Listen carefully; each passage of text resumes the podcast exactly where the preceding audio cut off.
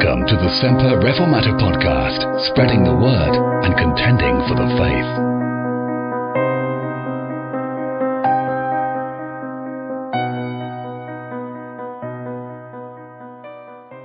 The preacher is not an advisor on how to live your life or how to think more positively about the circumstances life has placed you in. The purpose of the preacher is to declare unto you the testimony of God.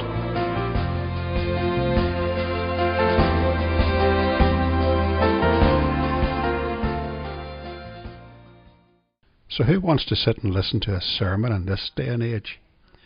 We have so many modern, excellent methods of communication nowadays, and our minds are bombarded with moving images right from the very time that we can sit up on our prams. We have electronic communications, we have visual aids, we have modern, psychologically efficient teaching methods reaching the learning styles of the individual student. Is it any wonder that some Christians find a 35 minute monologue delivered from a pulpit a bit off putting. Yet preaching is God's ordained method for reaching sinners and bringing them to faith in the Lord Jesus Christ. So in this podcast we're going to learn a little bit about preaching from Paul the Apostle. The teaching in this podcast is based on 1 Corinthians chapter 2 and verse 3. I'm Bob McAvoy, and this is the Semper Reformata podcast.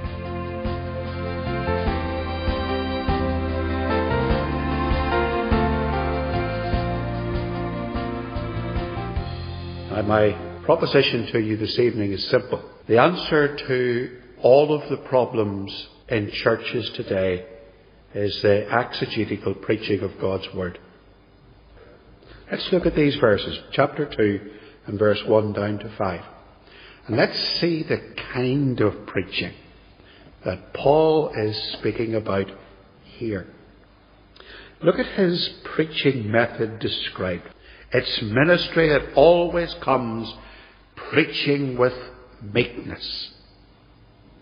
He says, I, brethren, when I came to you, came not with excellency of speech or of wisdom. It was simplicity. There's no eloquence in the preaching of Paul. The very essence of this expositionary ministry, exegetical ministry, is simplicity. He's not there to impress the congregation with high sounding words, with fancy phrases. He's there to preach the gospel. 1 Corinthians 4 and verse 19. Paul says, I will come to you shortly if the Lord will. And I will know not the speech of them that are puffed up, but the power Preaching with meekness was preaching that didn't have human eloquence in its forefront. Nor did it have human wisdom. Paul's preaching was preaching with meekness. There was the testimony of God because it emphasized God's, God's truth. He says in verse 1, I came not with excellency of speech or of wisdom, declaring unto you the testimony of God. You see, the preacher is not an advisor on how to live your life. The preacher is not someone who comes to you to tell you how you can feel better about yourself, or how to feel good after a meeting, or how to think more positively about the circumstances life has placed you in. The purpose of the preacher is to declare unto you the testimony of God, but yet to do it with meekness. Preaching with meekness is how Paul describes it.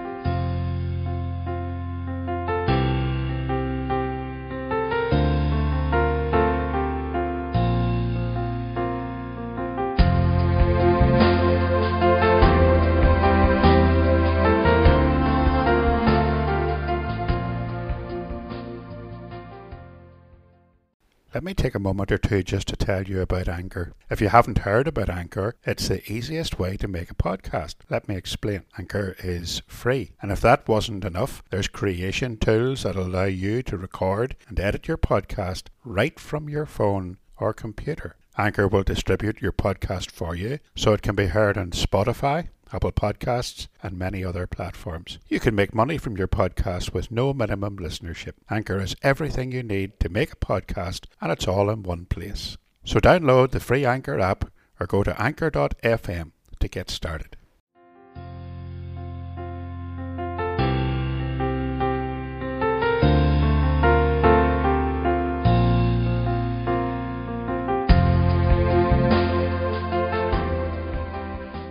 Preaching with fear. I take heart from this. In verse 3, when Paul's describing his preaching methods here, he says, I was with you in weakness and in fear and in much trembling. This is not physical weakness. Paul, you see, Paul had done hard physical labour uh, in his ministry. He had wrought to earn his living ministering in Greece.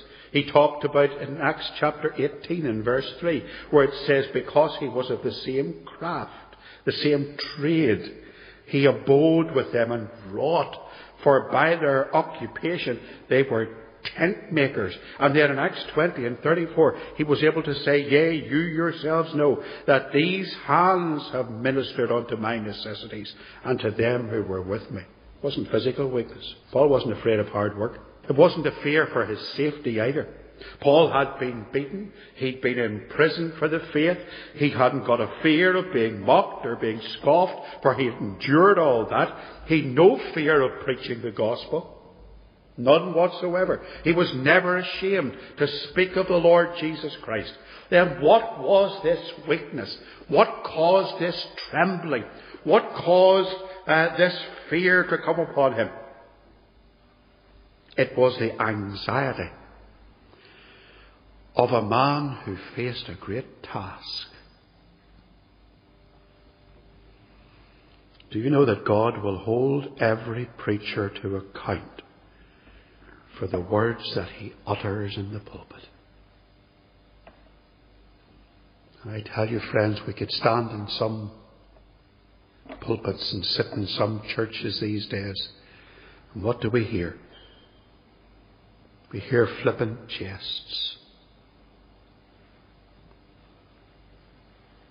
We hear wasted opportunities. We hear political point scoring. We hear preachers promoting their own agenda instead of proclaiming and declaring God's word. And I tell you, my friends, it is an awesome task to stand in a pulpit and to proclaim God's word. For God will hold such a man to account for what he has said in a pulpit, preaching with fear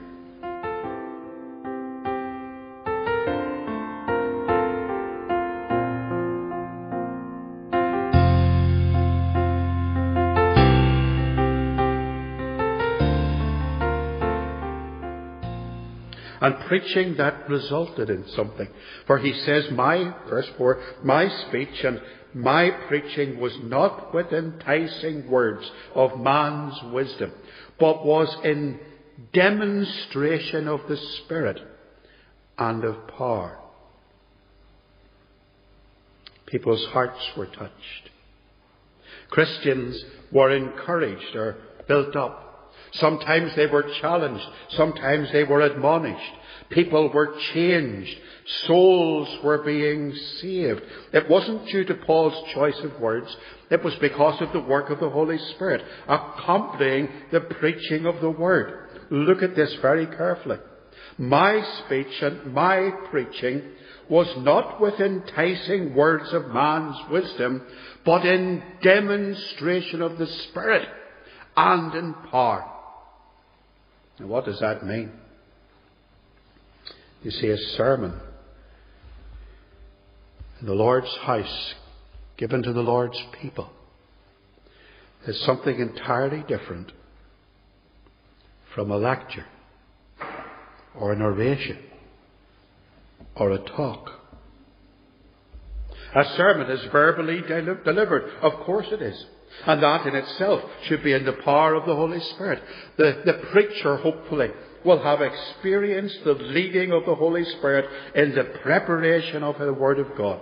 A sermon can't be an academic exercise. It can't be an essay simply read out to a number of people because the Holy Spirit will have guided the heart of the preacher. But more so, what makes a sermon different than a lecture is that it is differently applied. When a preacher has prepared his heart, when a congregation have gathered together before the Lord and prayed that the Lord would speak to their hearts, then the Holy Spirit, in God's will, takes the words of the preacher and applies them spiritually to the hearts of the hearers. It's that extra dimension that makes preaching different from any other kind of public address. The preacher is not trying to persuade you by words. A preacher is simply seeking to be faithful to the Word of God and praying at the same time that the Holy Spirit Himself will work in your heart and mine and bring us into conformity with God's will. For only the Holy Spirit can convict of sin. Only the Holy Spirit can convert the sinner. Only the Holy Spirit can impart life to the sinner. For Jesus himself tells us that when he is come, the Holy Spirit, he will reprove the world of sin and of righteousness and of judgment. Of sin they because they believe not on me. Of righteousness because I go to my Father and ye see me no more. Of judgment because the prince of this world is judged. Paul speaks of his preaching being in demonstration of the Spirit and power. The word demonstration just means convincing proof. The work of the Holy Spirit following the preaching of the Word is so strong that people are convinced that God's Word is God's truth. we see there a description of Paul's own preaching method. And everyone who enters into a pulpit would do well to read it and to digest it and to practice it.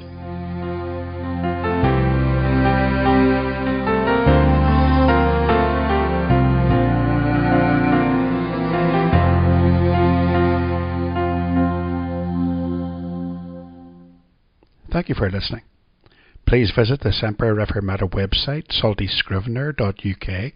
A link can be found in the episode notes. If you enjoyed this podcast, please leave a five star rating on whatever podcast platform you're using. This helps others to find the podcast too. Thanks again. See you next time.